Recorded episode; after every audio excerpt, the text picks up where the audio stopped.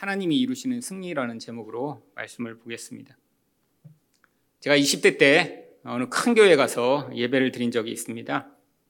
근데 그 유명한 목사님이 그때 참 감동적인 이야기를 하셨어요. 구원은 하나님의 은혜로 주어지는 것이지만 성화는 우리가 하나님께 그 은혜에 감사하여 드릴 선물이라고요. 제가 20대 때 그 얘기를 듣고 그래 맞아.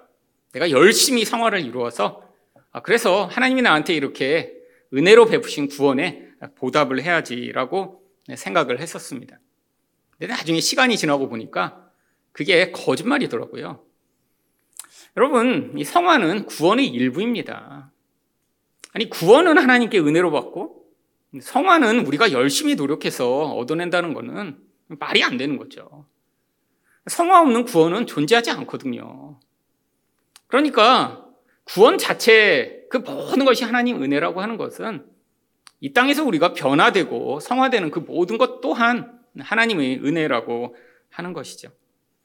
사실 20대 때의 저는 굉장히 열심히 영적으로 살아서 그래서 내가 성장하고 인생에 있는 모든 싸움들을 싸워 이기며 그래서 내가 아주 멋진 사람이 되고자 하는 열망이 가득 차 있었죠. 그러니까 어떤 유명한 목사님이 그런 얘기를 하시니까 맞아. 내가 열심히 정말 잘 살아서 기도도 더 많이 하고 성경도 더 많이 읽고 그래서 내가 훌륭한 사람이 돼야지라고 생각을 했던 것입니다. 사실 이 구원이라는 것이 완성되기 위해서는 인생에 존재하는 수없이 많은 이런 전쟁과 같은 싸움을 지나가게 되어 있습니다. 그런데 그 싸움들이 우리가 열심히 잘 준비해서 싸우니까 이길 수 있던 싸움인가요? 바로 지난주에 그것이 불가능하다라고 하는 사실을 말씀을 드렸죠. 우리가 싸워 이겨야 되는 싸움의 대상이 누구인가요? 바로 우리 안에 존재하는 죄입니다. 또 이 온 세상의 믿지 않는 사람들에게 왕노릇하는 마귀고요. 또한 거대한 힘으로 성도들을 유혹하고 두렵게 하는 세상이죠. 그리고 그 결과인 죽음을 어떻게 한 개인이 싸워서 승리를 할 수 있겠습니까? 그래서 결국 이 구원 전부 가운데 존재하는 모든 싸움 또한 하나님이 개입하셔서 하나님이 승리를 허락하셔야 되는 것이죠. 그렇다면 하나님이 이루시는 승리임을 보여주는 증거들은 무엇인가요? 첫 번째로 두려움을 극복할 수 있게 만드는 표징입니다. 9절 말씀입니다. 그 밤에 여호와께서 기드온에게 이르시되 일어나 진영으로 내려가라. 내가 그것을 내 손에 넘겨 주었느니라. 하나님이 지금 이 기드온에게 반복해서 이 전쟁의 승리가 이제 주어질 것이라고 말씀하셨습니다. 근데 이게 지금 처음 말씀하신 게 아니죠. 바로 사사기 6장 14절에서도 여호와께서 그를 향하여 이르시되 너는 가서 이 너희 힘으로 이스라엘을 미디안의 손에서 구원하라. 내가 너를 보낸 것이 아니냐. 처음부터 하나님이 말씀하시기 시작했어요. 근데 한 번입니까? 그 다음 또 16절에서는 여호와께서 그에게 이르시되 내가 반드시 너와 함께 하리니 내가 미디안 사람 치기를 한 사람 치듯 하리라 라고 약속하셨죠. 그리고 나서 또 7장 7절에서 여호와께서 기드온에게 이르시되 내가 이 물을 핥아먹은 300명으로 너희를 구원하여 미디안을 내 손에 넘겨주리라. 하나님이 왜 이렇게 약속을 많이 하셨죠? 사실 기드온이 지금 믿지 못하고 있기 때문입니다. 지금 이 기드온은 그의 본질 가운데 하나님의 말씀이 아니라 자기 두려움에 의해서 그 모든 판단들을 하는 존재였기 때문에 두려움이 너무 커서 하나님의 말씀을 받아들일 수 없으니까 하나님이 한 걸음마다 계속해서 내가 승리케 하겠다. 내가 너와 함께 하겠다. 반드시 이길 것이다 라고 말씀하신 것이죠. 하나님은 왜 이렇게 두려움에 사로잡히고 전쟁에 나가기 싫어하는 기드온을 통해서 일하시고자 하신 것이죠. 바로 이 승리가 이런 용맹한 한 사람의 손에 의해 이루어지는 것이 아니라 하나님이 승리를 주시는 것임을 우리 가르쳐 주시고자 하시는 것입니다. 여러분 이렇게까지 이 기드온에게 말씀하시고 증거를 보이시고 계속해서 이 기드온이 거부하는 것을 허락하시며 이렇게 믿음을 주셨는데 여전히 기드온이 두려워하고 있는 것 또한 하나님이 알고 계셨습니다. 10절과 11절 상반절 말씀입니다. 만일 내가 내려가기를 두려워하거든 아무리 하나님 말씀하시고 증거를 보여도 여전히 두려워하고 있어요. 근데 이게 인간의 본질입니다. 그러니까 하나님이 야단치시고 아니 이렇게까지 내가 하는데 너가 말을 안 들어? 라고 하시는 게 아니라 그때 어떻게 하세요? 내 부하 불어와 함께 그 진영으로 내려가서 그들이 하는 말을 들으라. 그 후에 내 손이 강하여져서 그 진영으로 내려가리라. 지금 싸움하러 내려가야 되는데 두려워서 못 가고 있으니까 지금 내가 마지막으로 한번 정말 네가 힘을 낼 만한 그런 증거를 보일게라고 말씀하고 계신 것이죠. 하나님은 이렇게 적극적으로 임하고 계신데 기도는 두려워서 그 두려움이 그 본질을 사로잡았더니 하나님이 요구하시는데도 이렇게 안 하려고 하니까 하나님이 정말로 기도원이 힘을 낼 만한 그런 신비하고 놀라운 그런 징표를 준비하고 계셨던 것입니다. 바로 11절 하반절과 12절입니다. 기드온이 이에 그의 부하 부라와 함께 군대가 있는 진영 근처로 내려간즉 미디안과 아말렉과 동방의 모든 사람들이 골짜기에 누웠는데 메뚜기 많은 수와 같고 그들이 낙타의 수가 많아 해변의 모래가 많은 같은지라. 여러분 지금 이 미디안 사람들이 얼마나 많이 와 있나요? 13만 5천 명이나 와 있다라고 성경은 이야기를 합니다. 여러분 지금 이 말도 많고 탈도 많은 이 잼버리 행사가 이제 끝납니다. 이 잼버리에 4만 3천 명 정도가 한국에 왔다라고 하더라고요. 근데 이 4만 3천 명이 다 텐트를 쳤잖아요. 근데 이들이 이렇게 텐트를 치고 활동할 만한 공간이 270만 평이라고 합니다. 엄청 높죠. 270만 평이 얼마나 넓은가 봤더니 이 여의도 면적의 약 3배래요. 여러분 여의도 끝에서 끝 걸어가기 쉽지 않습니다. 자전거 타고 지나가도 한 10분 가야 되잖아요. 근데 그 3배 정도의 넓이에 이 4만 3천 명이 텐트를 치고 이제 잼버리 행사를 한 것이죠. 여러분 그런데 4만 명 정도가 아니라 지금 13만 명이 자기 낙타와 무기와 그리고 식량까지 다 짊어지고 와서 지금 텐트를 치고 지금 싸움을 준비하고 있습니다. 정말 끝도 보이지 않는 텐트가 쳐 있겠죠. 얼마나 많은 이 낙타가 거기서 울부짖으며 매여 있겠어요. 여러분 이 10만 명이 전쟁을 준비하는 이 상황으로 지금 가보니까 성경이 뭐라고 묘사해요?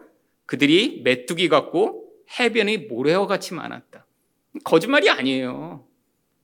여러분 넓은 이스라엘 평원이라고 하는데 13만 명이 몇만 개의 텐트를 치고 지금 싸움을 준비하고 있는 그 장면을 직접 목격했다고 생각을 해보세요.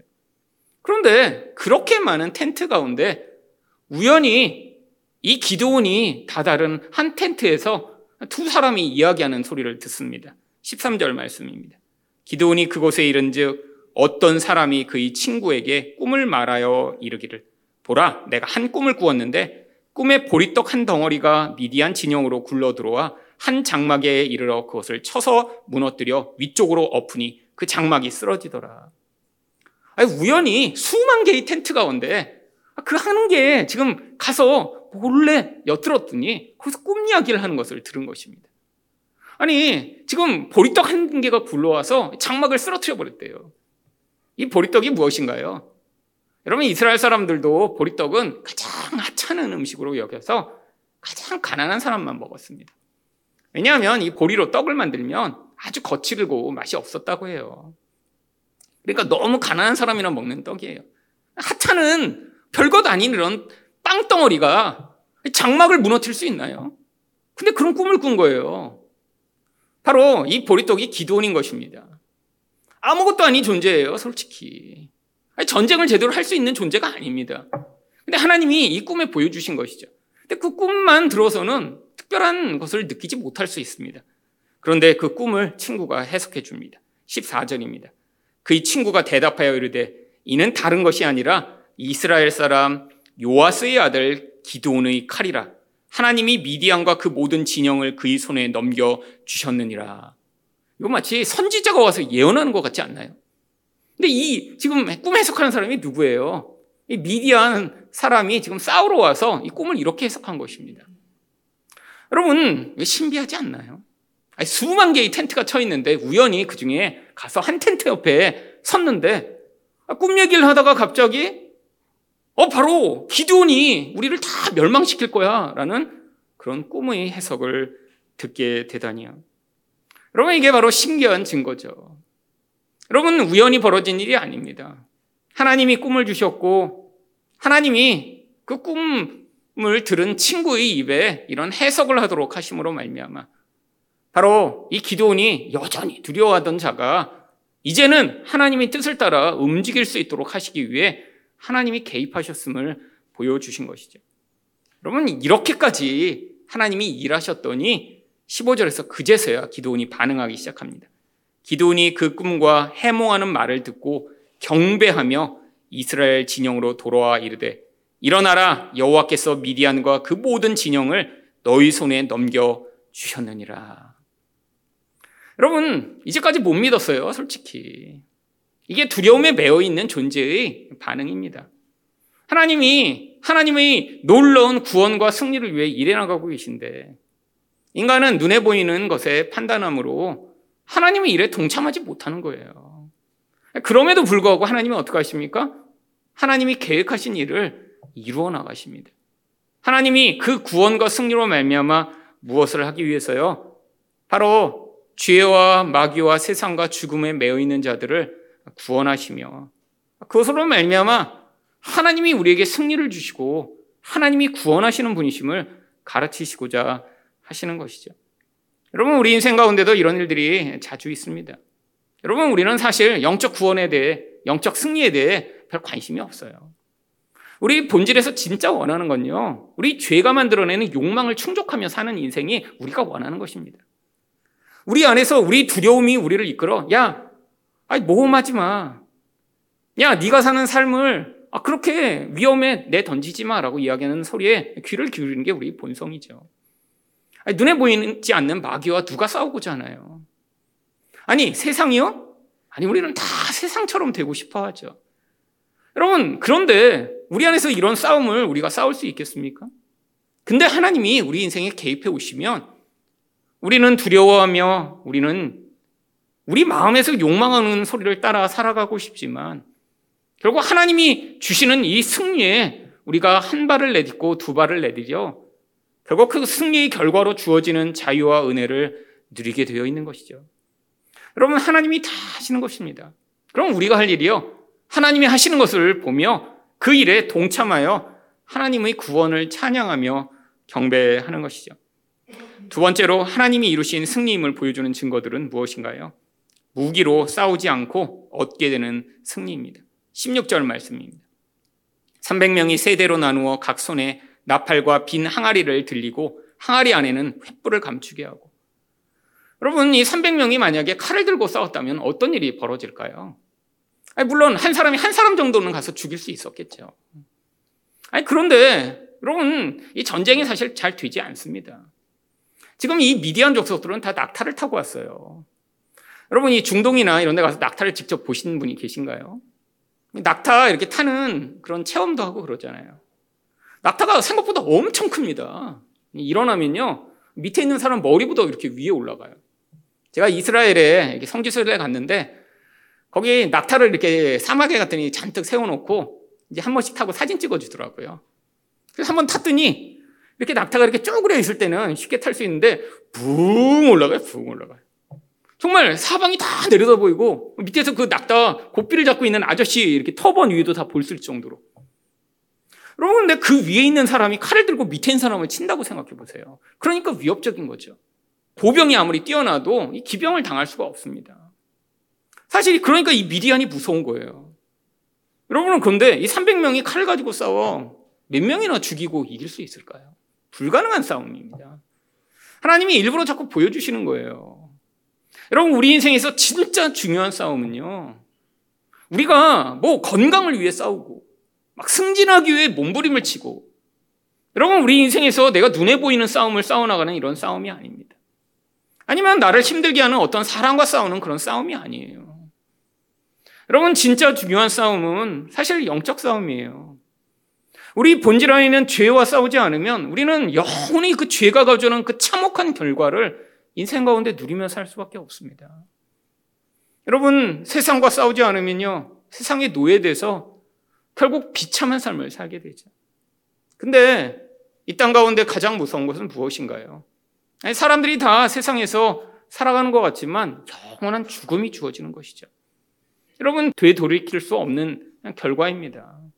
죽음이 한 인생에게 주어지면 정말 그 참혹함과 비참함이 정말로 모두가 감당할 수 없을 만한 고통이기에 하나님이 그 무시무시한 고통으로부터 우리를 구원하시고자 이 싸움을 준비하고 계신 것이죠. 여러분, 근데 이들이 싸우고자 준비한 준비물들이 무엇입니까? 사실 전쟁을 하면 안 되는 물건들이에요. 나팔이요? 아, 이거 소리내는 거잖아요. 빈 항아리요? 이것도 소리내기 위해 준비한 것입니다. 그리고 횃불이요? 뭔가 어른어른 무섭게 하기 위해서 든 거죠. 이걸로 무슨 싸움이 되겠어요? 그런데 이걸로 싸우고자 지금 준비를 합니다. 아마 이런 싸움의 내용에 대해서 하나님이 기드온에게 준비시키셨던 것 같아요. 17절과 18절입니다. 그들에게 이르되 너희는 나만 보고 내가 하는 대로 하되. 그러면 이제까지 기드온이 이렇게 적극적으로 나서지 않다가 갑자기 지금 돌변했어요. 가서 13만 5천 명이 셀 수 없는 모래처럼 지키고 있는 걸 봤는데 이제야 믿음이 생기면서 야, 내가 하는 대로 따라와 라고 지금 시작을 합니다. 내가 그 진영 근처에 이르러서 내가 하는데도 너희도 그리하여 나와 나를 따르는 자가 다 나팔을 불거든 너희도 모든 진영 주위에서 나팔을 불며 이르되 여호와를 위하라 기드온을 위하라 하라 하니라. 여러분, 바로 사람들에게 나팔을 불고 가서 지금 사람들을 둘러싸서 소리를 내도록 한 것이죠. 그래서 19절과 21절 상반절까지 이제 그들이 어떻게 했는지 이렇게 기록하고 있습니다. 기드온과 그와 함께한 100명이 이경초의 진영 근처에 이른즉. 이 이경은 밤 10시부터 새벽 2시까지를 이야기하는데 이경초니까 한 10시에서 11시 정도 됐을 것이라고 추측합니다. 사람들이 지금 깊은 잠에 빠졌을 만한 시간이죠. 뭐 옛날 사람들 다 일찍 잤잖아요. 7, 8시면. 아마 지금 이제 초저녁 잠을 막 잠들었을 바로 그 시기에 바로 이들이 공격을 시작합니다. 바로 파수꾼들을 교대할 때라. 그들이 나팔을 불며 손에 가졌던 항아리를 부수니라. 세 대가 나팔을 불며 항아리를 부수고 왼손에 횃불을 들고 오른손에 나팔을 들어 불며 이르되 여호와와 기드온의 칼이라 하고 각기 제자리에 서서 그 진영을 에워싸매. 칼은 지금 있지도 않아요. 근데 소리로만 여호와 기드온의 칼이다 그러면서 나팔 불고 항아리 깨트리고 지금 그러면서 횃불을 들고 거기서 지금 한 것이죠. 여러분, 이게 정말 싸움이 될까요? 일부러 이렇게 하나님이 하도록 하신 것입니다. 왜요? 이 영적 전쟁의 승리는 우리가 가서 칼로 싸워서 싸우는 싸움이 아니라 하나님이 행하시는 것임을 보여주시고자 하신 것이죠. 결국 어떤 일이 벌어졌나요? 21절 하반절부터 22절입니다. 그 온 진영의 군사들이 뛰고 부르짖으며 도망하였는데 300명이 나팔을 불 때 여호와께서 그 온 진영에서 친구끼리 칼로 치게 하심으로 적군이 도망하여 스레라의 벳시다에 이르고 또 담낫에 가까운 아벨 무올라의 경계에 이르렀습니다. 여러분, 하나님이 그들이 그 소리에 놀라 서로 죽이게 하십니다. 하나님이 개입하셨어요. 도대체 전쟁이 되지 않는 상황 속에서 하나님이 그들의 영혼 안에 엄청난 두려움을 불러일으키심으로 말미암아 자기들이 끼시러 나가서 자기들이 칼로 찔러 죽이는 이런 일이 벌어지게 한 것이죠. 여러분, 하나님이 이 저 모든 전쟁을 승리로 이끄신 것입니다. 아, 물론 기드온과 백성들도 한계 있죠. 뭐 했어요? 나팔 부고 항아리 깨트리고 횃불 흔든 거예요. 아, 이게 우리가 할 일입니다. 여러분, 우리가 죄와 싸우는데 뭐 하면 돼요? 하나님이 하실 것이다 찬양하고요. 그리고 우리가 길을 잃어버리지 않도록 불을 흔들고 거기서 소리를 내며 버티는 거죠. 하나님이 마귀도 무너뜨리시고 원수의 머리를 깨뜨리시며 우리를 승리케 하십니다. 여러분, 이렇게 가장 전쟁의 도구가 아닌 것 같은 도구를 사용하게 하신 이유가 무엇인가요? 바로 우리를 그 무서운 죄와 사망과 원수로부터 구원할 그 도구가 인간의 눈엔 가장 하찮게 보이고 미련하게 보이는 십자가임을 보여주고자 하신 것입니다. 여러분, 예수 믿지 않는 사람들에게 이 십자가는 정말 미련한 것입니다. 성경에 써 있어요. 그래서 사람들이 보기에 가장 미련한 거예요. 아니, 어떻게 구원자라는 존재가 십자가에 매달려 자기가 죽어놓고 구원하려고 하나? 뭔가 구원자라고 하면 더 멋있고 더 강하고 더 영광스러워야 할 것 아닌가요? 이게 세상의 논리죠. 세상은 강한 자가 우리를 구원하여 우리도 그렇게 강하게 만들어줄 것을 기대하니까요. 여러분, 그런데 십자가로 말미암는 구원은 무엇입니까? 가장 구원의 도구가 아닌 것 같은 도구가 우리를 구원하는 것이죠. 여러분, 그래서 우리를 구원하는 도구들이 우리가 생각하는 멋지고 아름답고 영광스러운 것이기보다는 어쩌면 세상에서 우리 눈에 볼 때 가장 받아들이기 싫어하는 가장 하찮고 가장 연약하고 가장 부끄러울 경우가 많이 있습니다. 여러분, 바로 하나님의 백성들의 인생에서도 십자가의 인생이 똑같이 반복되는 것이죠. 여러분, 그래서 우리가 가장 싫어하고 가장 연약한 것이 어쩌면 그의 인생 가운데 가장 중요한 것일 수 있습니다. 지금 기드온의 인생 가운데도 지금 벌어지고 있는 일이에요. 여러분, 이런 일이 일어났더니 그제서야 이스라엘 백성들이 이 전쟁에 동참하기 시작합니다. 23절입니다. 이스라엘 사람들은 납달리와 아셀과 온 므낫세에로부터 부름을 받아 미디안을 추격하였더라. 이제야 이 미디안이 도망가기 시작하니까 그제야 같이 이스라엘 백성들이 따라갑니다. 그리고 기드온도 이제야 다른 사람들을 초대하죠. 24절입니다. 기드온이 사자들을 보내서 에브라임 온 산지로 두루 다니게 하여 이르기를 내려와서 미디안을 치고 그들을 앞질러 벳바라와 요단강에 이르는 수로를 점령하라 하며, 이에 에브라임 사람들이 다 모여 벳바라와 요단강에 이르는 수로를 점령하고. 아니, 왜 전쟁이 끝나고 나서 사람들을 부른 것이죠? 서로 이렇게 죽이다가 지금 도망간 사람들이 있으니까요. 이 잔당들을 남겨두면 어떻게 되나요? 다시 나중에 힘을 결집해서 또 찾아올 수 있으니까 이 잔당까지 지금 제거해야 돼서 이들을 쫓아가기 시작한 것입니다. 이제는 칼을 가지고 싸워야죠. 그리고 그 싸움의 결과가 25절에서 이렇게 나타납니다. 또 미디안의 두 방백 오렙과 스웹을 사로잡아 오렙은 오렙 바위에서 죽이고 스웹은 스웹 포도주 틀에서 죽이고 미디안을 추격하였고 오렙과 스웹의 머리를 요단강 건너편에서 기드온에게 가져왔더라. 이들이 이 미디안의 두 명의 지도자인데 이 지도자의 이 머리를 끊어서 죽여버려서 결국 완전한 승리를 가져오게 된 것이죠. 결국 우리 인생 가운데도 하나님이 이런 식으로 개입해 오십니다. 여러분, 우리 구원을 위해 하나님이 계속해서 우리 인생에 개입하고 계세요. 여러분, 영적으로 민감하지 않은 사람들, 하나님의 구원에 별 관심이 없는 사람들은, 또 하나님의 구원을 잘못된 방식으로 이해하는 사람들은 도대체 내 인생 가운데 무슨 구원이 일어나며, 또한 하나님이 도대체 내 인생은 개입하고 계시나라는 생각을 할 때가 많이 있죠. 여러분, 저 또한 그랬습니다. 여러분, 저도 이렇게 복음을 온전히 깨닫기 전에는 뭔가 내 인생에서 좋은 일이 일어나고 내가 원하는 것이 잘 이루어지면 하나님이 개입하시고 그렇지 않으면 하나님이 나를 외면하시고 버리신다고 생각할 때가 많이 있었죠. 여러분, 그런데 이 기도원 설교를 준비하면서 이 사사기를 묵상하니까 이 기도원과 제가 아주 기질적으로 아주 유사하다는 사실을 지금 매주 깨닫고 있습니다. 제 인생을 돌아보니까 정말로 두려움이 너무 많고, 그래서 절대로 제 선택과 결정으로는 선택하지 않을 만한 일들을 이렇게 하나님이 개입하시고 인도하시고 약속을 주심으로 그 길로 인도하신 경우들이 수없이 많았습니다. 중요한 것만 다 그랬더라고요. 사실 결혼할 때도 얼마나 많이 제가 머뭇거리고 고민했는지 몰라요. 왜죠? 결혼했는데 잘못되면 물을 수 없으니까요. 그 두려움이 많으니까 뭔가 확실하고 완전한 걸 찾기 전에는 결혼하지 않겠다라는 생각을 했죠. 사실 그래서 제 아내랑 결혼하게 된 것입니다. 30까지 연애를 한 번도 못했거든요. 그래서 왜 연애를 못했는 줄 아세요? 두려워서 못했습니다. 그렇다고 아무도 저를 좋아하지 않거나 제가 아무도 좋아하지 않은 것은 아닙니다. 저를 좋아하는 사람도 있었어요. 이전에 20대 때. 안 믿으시는 분이 계시네요. 저를 좋아하는 사람들이 있었어요. 20대에. 근데 누가 저를 좋아한다고 다 표시를 하잖아요. 알잖아요. 사람이며. 근데 다 쳐냈습니다. 왜 그런 줄 아세요? 두려워서요. 여러분, 인생마다 중요한 일마다 그랬어요. 미국에 하나님이 유학을 가라고 제게 사인을 주시는데 계속 거부했습니다. 가면 힘들까 봐요. 힘들까 봐요. 여러분, 근데 그중에 가장 결정적인 것이 바로 하늘사랑교회를 개척한 것입니다.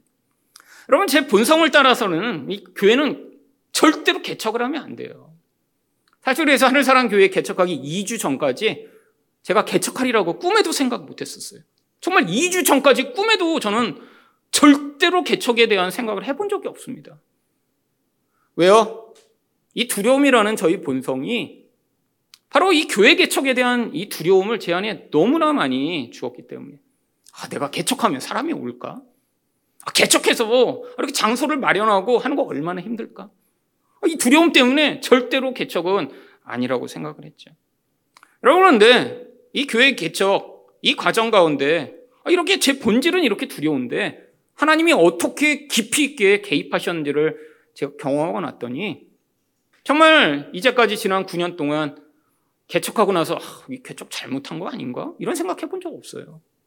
심지어는 지난 9년 동안 여러 차례 혹시 다른 교회 청빙 가지 않겠냐는 제안을 받았는데 한 번도 흔들린 적이 없습니다. 근데 올해도 2번이나 청빙을 단 데서 연락을 받았어요. 그냥 내보라는 게 아니에요. 아주 유명한 분들이 좀 이 교회 올 만한 목사를 한번 찾아달라고 이렇게 추천을 해달라고 하고 그분이 직접 오신 거예요. 가보지 않겠냐고. 그분들이 저를 볼 때는 그런 거예요. 너무 작은 교회를 지금 이렇게 목회하기엔 큰 교회 가서 좀 이렇게 이름을 알려야 되지 않겠냐 저보고 그러시는 거예요. 그래서 그런 생각 없는데요. 근데 기도해 보래요. 기도도 안 했습니다, 솔직히. 왜 기도해요? 기도해도 뻔한데 뭘 기도해요? 여기를 하나님 보내신 게 맞는데 그걸 기도해서 뭐 하자고요? 제가 만약에 여기가 힘들고 이상하고 아닌 것 같으면 기도했겠죠. 하나님, 그 큰 교회 맞나요? 그런데 정말 기도도 안 했어요. 한 달 후에 또 오셔서 또 물어보시더라고요. 기도했냐고. 그래서 그냥 아니에요. 이제 전 아니니까 딴 분 찾아보세요. 여러분, 왜 그랬을까요? 제 본성에서는 저는 절대로 개척을 할 수 없는 존재인데 하나님이 이 과정으로 인도하신 그 과정에 마치 기도원처럼 저희 인생을 밀고 미셔서 결국 이 자리까지 오게 하셨는데, 제가 지난 9년을 돌아보니까 정말 이 교회라는 이 하늘사랑교회가 제 구원과 여러분의 구원에 꼭 필요하다라는 사실을 깨닫게 되었기 때문이죠. 사실 제가 가끔씩 이렇게 사람들이 많이 모여있는 곳에 가서 설교할 때가 있습니다. 몇천 명 있는데도 정말 어쩌다 한 번씩 가요. 근데 갈 때마다 제가 뭘 경험하냐면, 가서 저희 교회에서 하는 이런 설교의 내용 가운데 일부를 하고 주로 예화를 많이 하죠. 내용만 얘기하면 사람들이 힘들어하니까. 그리고 예화를 많이 하는데, 그럼 꼭 끝나고 나면 누군가 메일을 보내거나 누군가 사람을 통해서 저한테 이야기를 해요. 어떤 얘기를 하는 줄 아세요? 은혜 받았다는 얘기를 따로 이렇게 메일로 한 적은 한 번도 없습니다. 다 부정적인 거, 이런 얘기들을 해요. 못 받아들이는 거예요. 몇천 명이 듣고 나서 물론 은혜 받는 사람도 있겠죠. 근데 평소에 자기가 듣던 얘기랑 다른 얘기를 하니까 화가 나서 저한테 막 메일을 쓰는 거예요.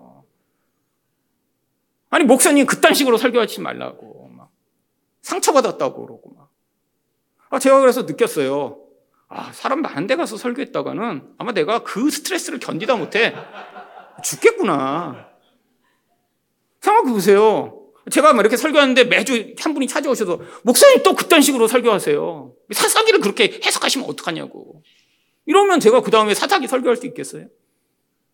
여러분, 영향을 받잖아요. 그렇게 어디 가서 설교했는데 누가 메일 보내면 다음에 그 교회에서 오라고 그러면 안 가고 싶어요. 그 인간 거기에 여전히 있으면서 무슨 설교 하나 보자 이러고 이따가 또 메일 쓸까 봐 가슴이 두근거려요. 여러분, 이 큰 교회에서 목회하는 분들이 그래서 사람들이 좋아하는 설교를 할 수밖에 없습니다. 그렇잖아요. 만약에 많이 모여있는데 사람들이 싫어하는 얘기를 하면 어떨까요? 그중에 또 이렇게 열심히 특심 있는 사람이 자꾸 막 뭐라고 하는 거예요. 그러면 결국 사람들이 좋아하는 얘기를 자꾸 해줘야죠. 잘 될 거라고.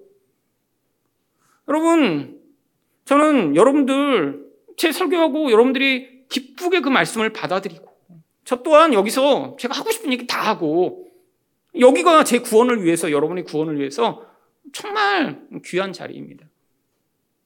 여러분, 사실 하늘사랑교회가 없었으면 아마 저는 지난 9년간 여태까지 제가 설교했던 이런 말씀들을 전하지 못했겠죠.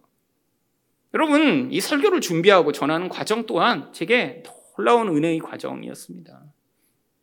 여러분이 설교를 준비하면 계속 생각해야 되잖아요. 일주일 내내 정말 하나님이 이것을 통해 나에게 어떤 일들을 행하셨는지 하다 보면 인생의 과거가 정리되고 그 은혜가 제 안에 새로워지며, 맞다 하나님이 이렇게 하신 것이지 라는 그 구원의 감동과 은혜를 저 또한 깊이 받게 되죠. 그걸 매주 해오니까 정말 지난 9년이 제게는 그 은혜가 저를 사로잡은 기간이었죠.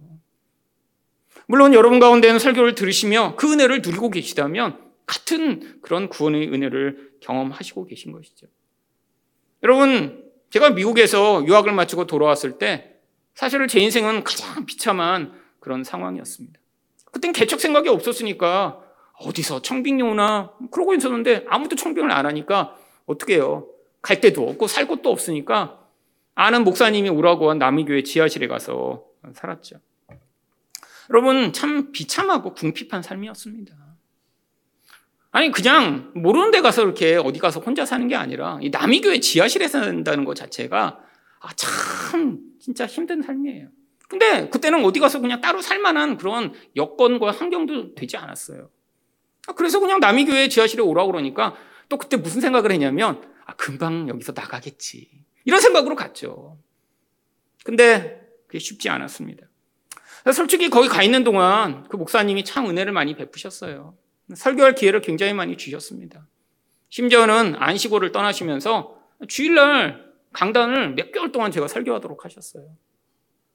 매주 특별한 이렇게 강의를 할 수 있는 기회를 따로 마련해 주셔서 아침 저녁으로 설교하고 막 새벽에 설교하고 설교가 엄청 많이 했습니다.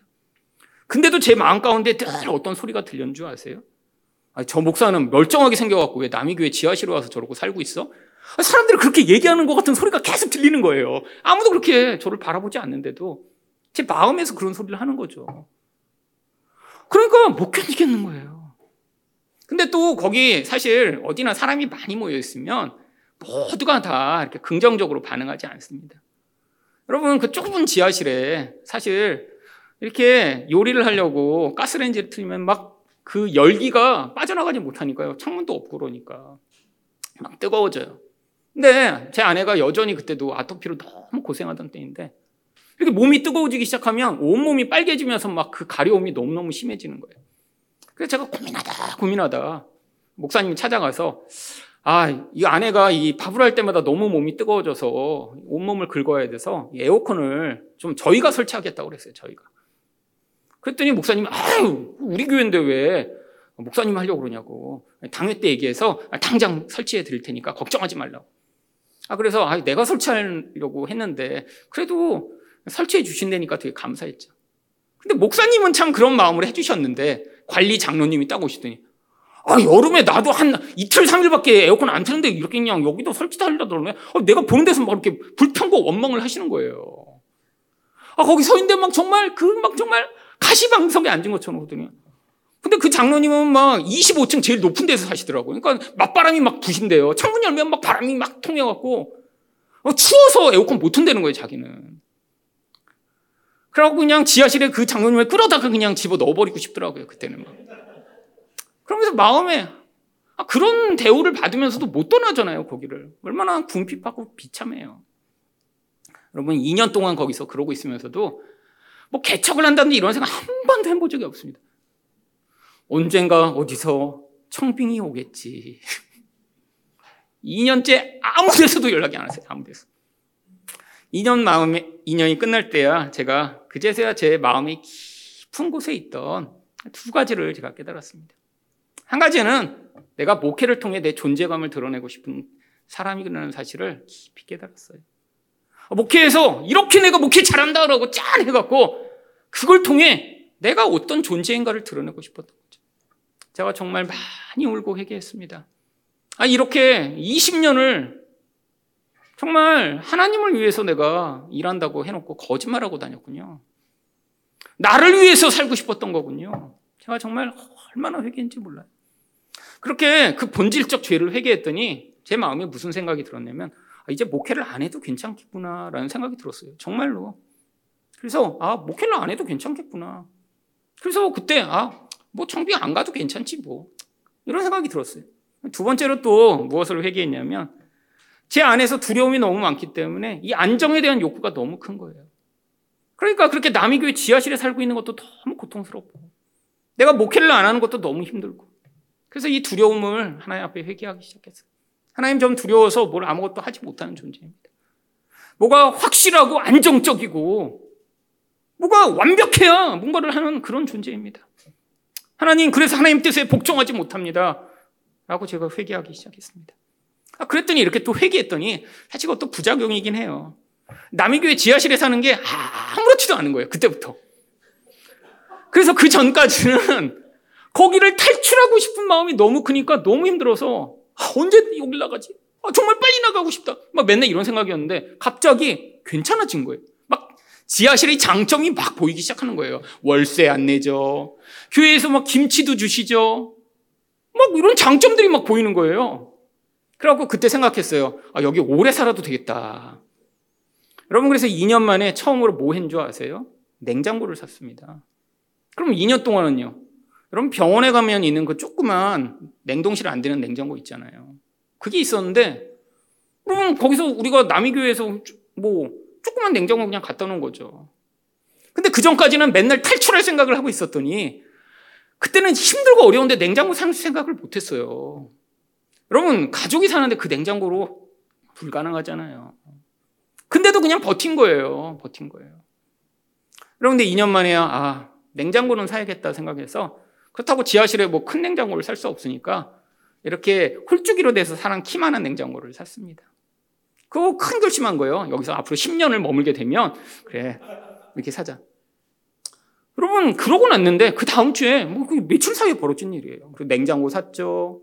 이제 거기 계속 머물기로 결정했죠. 목회 안 하기로 했죠. 이제 마음이 다 정리되고 나서 했는데, 주말에 어디 수련회장에서 이제 저를 강사로 초청해서 수련회 설교하러 갔습니다.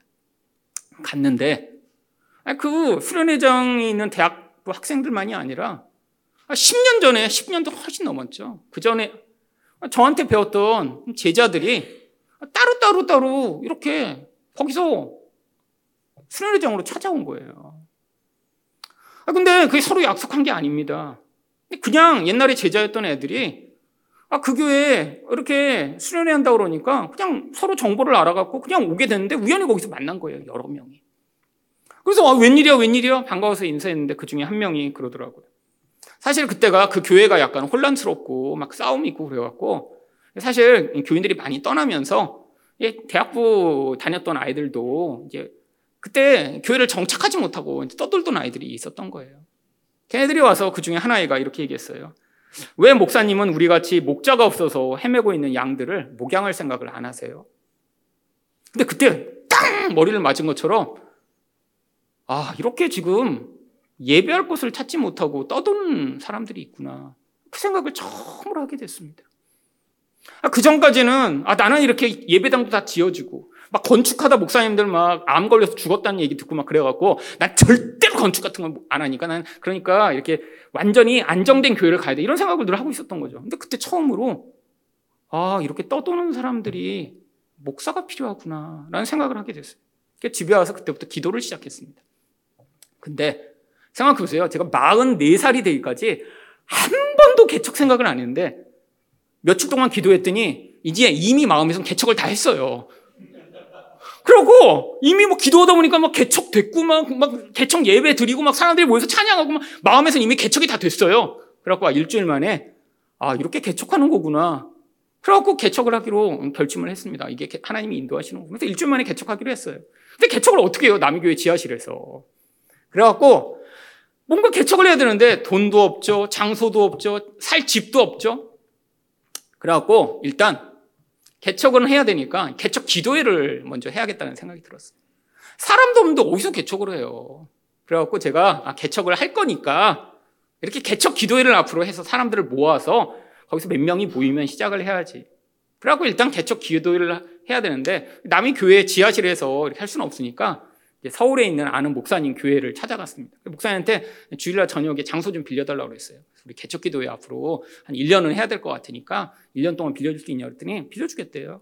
그래서 이제 거기 장소는 정하고 집에 왔습니다. 그래서 그때까지 이제 제가 아는 목사님들 몇 분한테 메일을 썼어요. 목사님, 제가 이렇게 지난 2년간 이렇게 귀국해서 참 기다리다가 하나님이 개척을 하게 하신다고 메일을 썼는데 갑자기 그 중에 한 분이 저한테 득달같이 전화가 온 거예요. 개척한다고 결정했어? 그러더니. 그래서 어떻게 할 거냐요? 그래서 사실은 지금 뭐 남이교회 지하실에 살고 있는데 돈도 없고 사람도 없고 그래서 일단 한 1년 정도 개척 기도회를 하려고 합니다. 그랬더니 갑자기 저한테 야, 개척 기도회 하지 마. 개척 기도회 하면 너 도둑놈이야.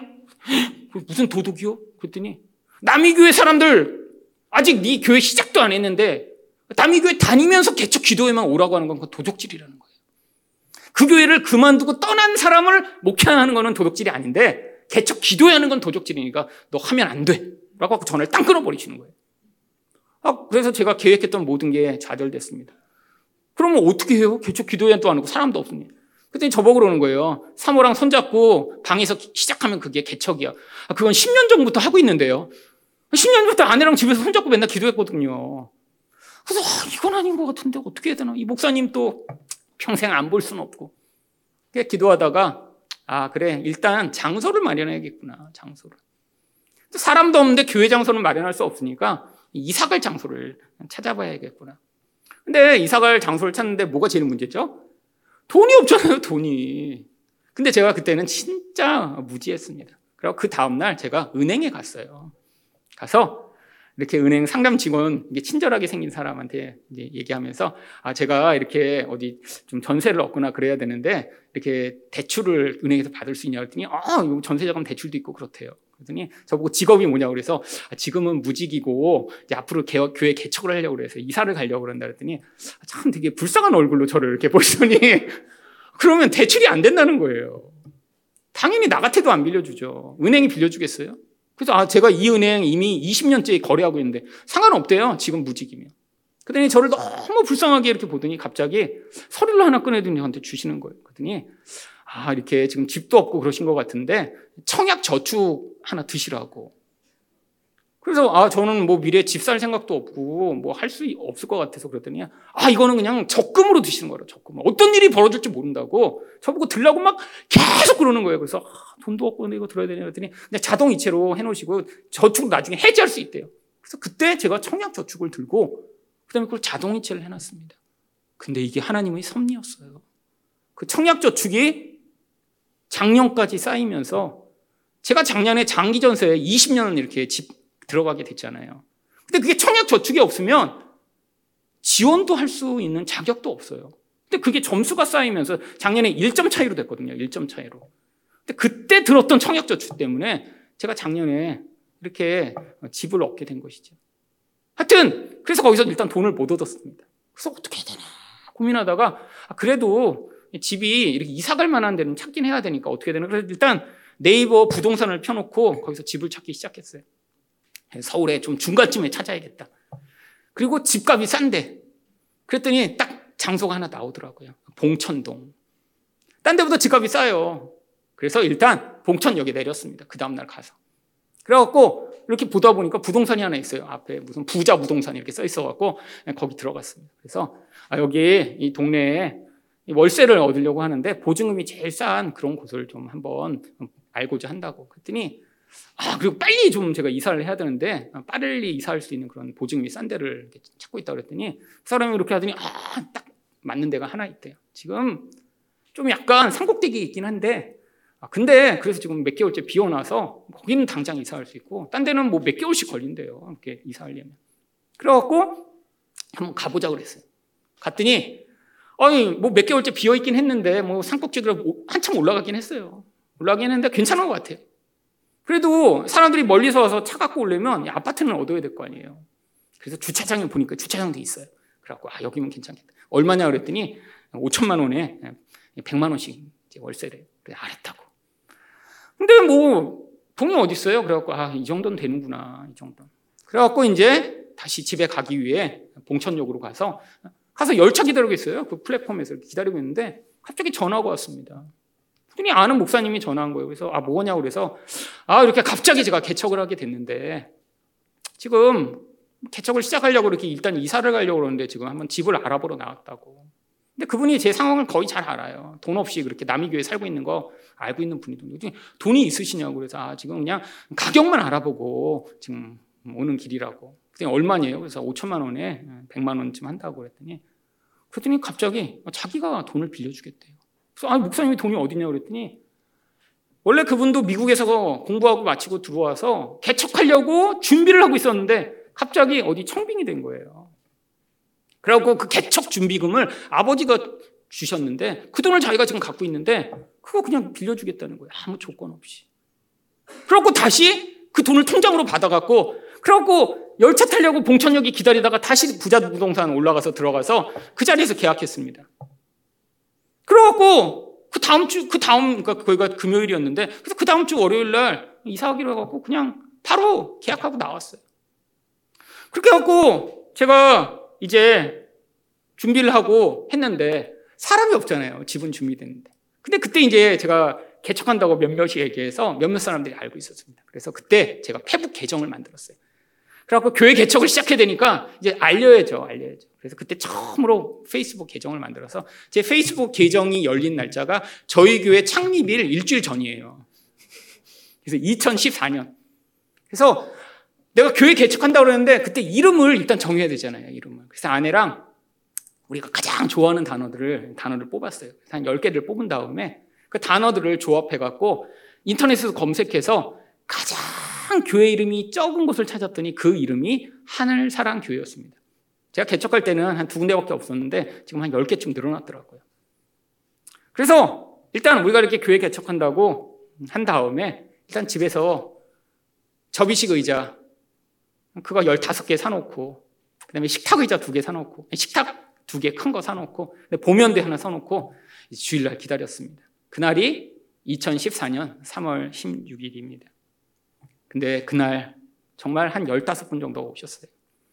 여기 지금 그날을 기억하며 미소 짓는 분들이 몇 분 계시죠? 여러분, 그래서 그날 예배가 처음 시작된 거예요. 그렇게. 근데 예배 1번 드리고 2번 드렸더니 여러분 집에서 예배를 드릴 수가 있나요? 물론 마루에 이렇게 모여서 드렸더니 처음에는 이렇게 좋았는데 뭐 찬양을 크게 할 수 있나 거기서 이렇게 모여갖고 언제 뭐가 하나 그렇게 생각했는데 제가 개척을 그러니까 한 2주 만에 개척한 거예요. 2주 만에 집에서 뭐 이제 시작은 했는데 어떻게 해야 되나 그러고 있었는데 그래서 이제 2번째 주에 모여서는 밥 먹으면서 저희가 얘기를 했어요. 집에서 이렇게 계속 예배 드릴 수 없으니까 우리 장소를 알아봅시다. 그래갖고 서로 동서남북 갈라갖고 장소 찾기로 했어요. 그래서 뭐 학원도 찾아보고 뭐 알 수 있는 거 찾기로 그래서 한 뒤에 제가 그 다음 주에 바로 또 이전에 메일 보냈던 어떤 목사님이랑 한번 찾아와라 그래서 그 목사님이 저한테 오라고 그랬는데 그 목사님 만나라고 그래서 그 다음 주에 간 거예요. 그 목사님 아직 제가 개척한 줄 모르고 개척하려고 한다라고 하는 얘기만 들었죠. 근데 갑자기 제가 찾아갔더니 그 목사님이 그때 얘기하시더라고요. 네가 2년 동안 얘기를 안 해서 내가 그때까지 입이 근질근질 하지만 참았는데 원래 네가 개척한다고 하면 우리 교회에 분립개척을 지금 하려고 여태까지 준비하고 있었는데 이 성도들 지금 떼어서 분립개척을 네가 했으면 좋겠다고. 그래서 지난주에 개척했는데요. 근데 사람이 있냐고 그래서 한 10몇 명 왔다고. 여기 지금 사람 한 1,000명 너한테 띄워줄 테니까 그 10몇 명 데리고 와서 합치라는 거예요. 그래서 싫다고 그랬어요. 그 교회는 목사님 교회고요. 저는 그냥 저랑 같이 시작하실 분들이랑 그냥 서울에서 하겠다고. 그 다음날 전화가 오신 거예요. 자기가 고민했는데, 자기가 2년 동안 생각했는데, 네가 그렇게 거절할 줄 몰랐는데, 근데 그것도 하나님 뜻인 것 같으니까, 그래서 이 교회에 어떤 권사님이 헌금하신 게 있는데, 교회 세워달라고 헌금하신 거라 그 헌금을 저희 교회에 주시겠다고. 그래서 그때 그 헌금이 1억 원을 보내주셔서 제가 그 돈으로 사당동에 이전 예배 장소를 마련한 것입니다. 근데 가서 보니까 여러분 이전 사실 거기도 그렇게 작은 장소는 아니었잖아요. 거기도 80평이었거든요. 근데 월세가 사실 그 장소가 160만 원이었습니다. 사실 말도 안 되게 싼 가격이죠. 그러니까 거기에 딱 들어오기 제일 좋은 어떤 사람들이 제일 좋아할까요? 가난한 교회들이 4군데나 거기 들어오려고 줄 서 있었던 거예요, 사실은. 근데 왜 못 들어왔냐면 대부분의 교회들은 이전 교회 보증금이 빠져야 들어오잖아요. 그래갖고 자기네 교회 다 부동산에 올려놓고 그거 빠지길 기다리고 있는 동안에 저희 교회가 1억 원을 받아갖고 거기 그냥 계약금 넣어놓고 바로 들어가서 저희 교회가 개척을 했죠. 그래갖고 나중에 저희 교회 들어왔다는 거 알고 나중에 노회에 가봤더니 노회 목사님도 거기 자기가 빨리 이거 빼는 대로 들어가겠다고 해놨는데 저희가 먼저 들어갔더라고. 그 목사님이 저를 굉장히 한동안 미워하셨어요. 자기 교회 자리를 뺏었다고. 근데 하나님이 그렇게 시작하게 하신 것이죠. 여러분 이 과정을 정말 제가 뭐 훨씬 더 많은 일이 있지만 전부 다 얘기했다가는 오늘 밥 먹고 또 이야기를 들으셔야 할 것 같아서 이 정도로 그냥 줄여서 말씀을 드리겠습니다. 이야기를 왜 드리는 것이죠? 여러분, 그렇게 해서 시작된 이 교회이기 때문에 제가 어디서 큰 교회에서 저를 부른다고 해서 제가 조금도 유혹을 받지 않습니다. 왜요? 이렇게 하나님이 여기에 사실 제가 여러분을 오라고 불러서 온 분들은 없잖아요. 여러분이 오신 것도 참 기적 같습니다. 사실 여러분 제가 한 번 돌아보면 어느 날 그냥 갑자기 오더니 뭐 딸이 가라고 해서 왔다고 하시고, 뭐 친구가 가라고 해서 갔다고 오시고, 뭐 언니가 가라고 해서 왔다고 오시고, 그냥. 근데 그렇게 보낸 분들은 또 안 다니세요. 주변 분들만 가라고 하고 신기해요. 그러고 와갖고 그분들이 열심히 다니고 계시잖아요. 물론 그래서 교회가 됐습니다. 저 또한 생각지도 못했는데 이렇게 교회를 시작해서 지난 9년간 정말 이것을 통해 이렇게 복음을 전하게 된 게 얼마나 감사한가. 매일매일 감사하고 있어요. 사실 지난 9년 동안 제가 여기서 복음을 전했더니 그렇게 설교하지 말라고 이렇게 하신 분들은 교회를 다 떠나셨어요. 솔직히 있었습니다. 네, 있었습니다. 근데 떠나셨어요, 그분들은. 왜요? 제가 교회를 개척했으니까요. 그게 감사하죠. 제가 만약에 어디 청빙 가서 갔다고 생각해 보세요. 그럼 제가 떠나야죠. 그렇잖아요. 그분들은 자기가 주인이라고 생각하시고 어디서 굴러먹던 놈이 오더니 자꾸 그냥 자기가 원래 믿고 있던 걸 아니라고 하면 좋아하시겠어요? 그래서 여러분 대부분의 이렇게 오래된 교회들은 목사님이 자주 갈립니다. 원로 목사님, 이렇게 초대 목사님이 아니군요. 계속 갈려요. 신기해요. 여러분, 그럴 수밖에 없는 게 거기서 40년, 50년 계신 분들은 거기가 자기 집이고 거기가 자기 교회예요. 그러니까 절대 못 떠나십니다. 그러니까 결국 목사가 떠나야 돼요. 여러분, 근데 저는 여기 은퇴할 때까지 절대 안 떠나고 여기 있을 예정입니다.